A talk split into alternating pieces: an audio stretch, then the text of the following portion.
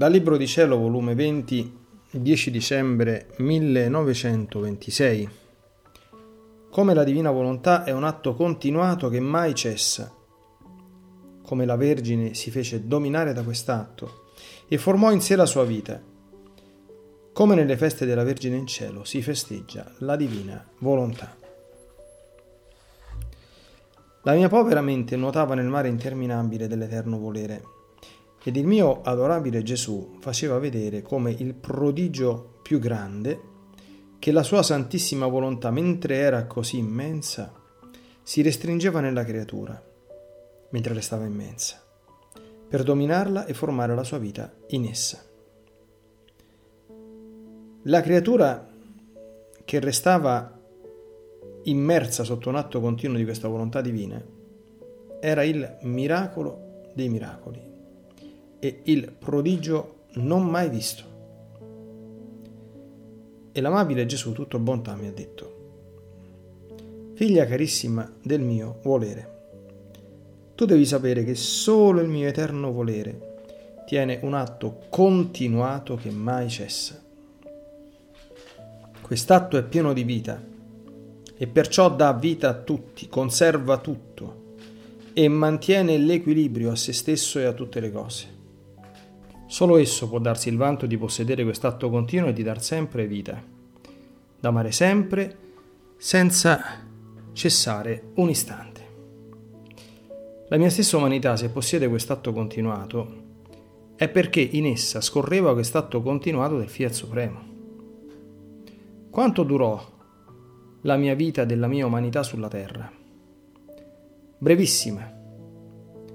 Come compii ciò che era necessario per la redenzione, Me ne partii alla mia patria celeste, sebbene restarono gli atti miei, ma questi restarono perché erano animati dall'atto continuato della mia volontà. Invece la mia volontà non si parte mai, è sempre al suo posto, preesistente, senza che mai interrompe il suo atto di vita su tutto ciò che da essa è uscito. O se la mia volontà partisse dalla terra e da tutte le cose create, tutte le cose perderebbero la vita e si risolverebbero nel nulla. Perché la mia volontà sul nulla creò tutte le cose e le diede vita. Ritirandosi, tutte perderebbero l'esistenza. Ora, vuoi tu sapere chi fu colei che si fece dominare da quest'atto continuo del mio supremo volere e che non dando mai vita al suo ricevette quest'atto continuo di volontà divina, in modo da formare in lei una vita tutta divina e a somiglianza del suo creatore, fu la celeste sovrana regina. Essa, fin dal primo istante del suo immacolato concepimento, ricevette quell'atto di vita, di volontà divina, per riceverlo continuamente in tutta la sua vita. Questo fu il prodigio più grande, il miracolo mai visto. La vita della divina volontà nell'imperatrice del cielo. Perché un atto solo di vita, ricevuto da questo fiat, fa uscire cieli, soli, mari, stelle e tutto ciò che vuole.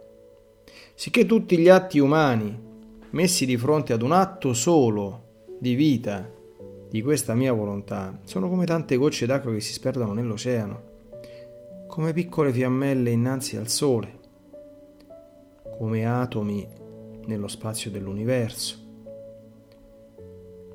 Immagina tu stessa cosa possiede l'altezza dell'Immacolata Regina con questa vita di atto continuo di volontà divina formata in lei. Questo fu il vero miracolo, il prodigio non mai visto, che la piccolezza della sovrana celeste racchiudeva in sé una vita divina, una volontà immensa ed eterna, che possiede tutti i beni possibili e immaginabili. Perciò in tutte le feste con cui la Chiesa onora la mamma mia, tutto il cielo festeggia, glorifica, loda, ringrazia la suprema volontà. perché vedono in lei la sua vita, causa primaria perché ottenne il sospirato Redentore. E quindi, poiché ebbe vita questo fiat che dominò e regnò in lei, si trova in possesso della celeste Gerusalemme. Fu proprio la volontà divina che formò la sua vita in questa eccelsa creatura, che le aprì il cielo chiuso dall'umana volontà. Perciò con giustizia, mentre festeggiano la regina, festeggiano il supremo fiat che la fece regina. Regnò in lei, formò la sua vita ed è causa primaria della loro eterna felicità. Perciò una creatura che fa dominare la mia volontà e le dà il campo libero di formare la sua vita in lei è il più grande dei prodigi. Può muovere cielo e terra, fino lo stesso Dio, come se nulla facesse mentre fa tutto. E solo essa può spuntare le cose più importanti, distruggere tutti gli ostacoli, affrontare tutto, perché una volontà divina regna in lei. E come per impetrare la redenzione ci voleva tutta la potenza del fiat abitante nella creatura, per formarla ci voleva la mia umanità che la possedeva. Così per impetrare che venga il regno del mio stesso fiat, ci vuole un'altra creatura che lo faccia abitare in lei, che gli dia campo libero di formare la sua vita, affinché il mio stesso volere per mezzo di essa compia l'unico ed il più importante prodigio, che venga a regnare come in cielo, così in terra. Perciò, essendo la cosa più grande che metterà l'equilibrio divino nell'umana famiglia, cose grandi faccio in te.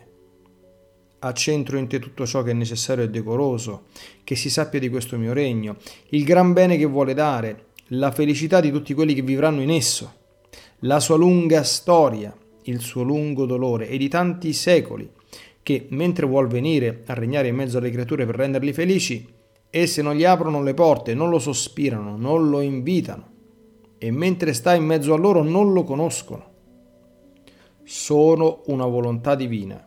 Poteva sopportare con pazienza così in vita di stare in mezzo ad esse, di dare la vita e non essere neppure conosciuta.